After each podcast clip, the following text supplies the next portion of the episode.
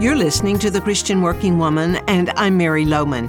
Do you ever think that is a pointless prayer? Nothing's going to change in that situation, so why should I bother to pray about it? Well, if you've ever felt that way, I encourage you to keep listening because my topic this week is no pointless prayers. I can certainly relate to that feeling of praying for something or someone and afterwards feeling like it's not going to make any difference. But recently, I was sent an article by Marcus Warner of Deeper Life Ministries entitled No Pointless Prayers, and I eagerly read it because the title resonated with me. Is it true that there are no pointless prayers?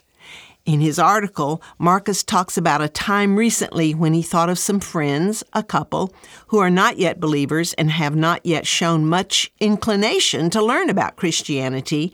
And as he was reminded of them, he just said a quick prayer that they would come to saving faith.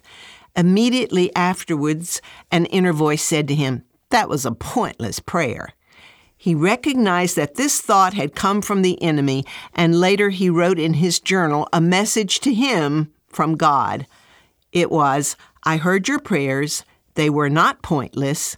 The incense comes from the throne of grace, a sweet smelling, wonderful aroma of love and worship in a world that is broken and malfunctioning.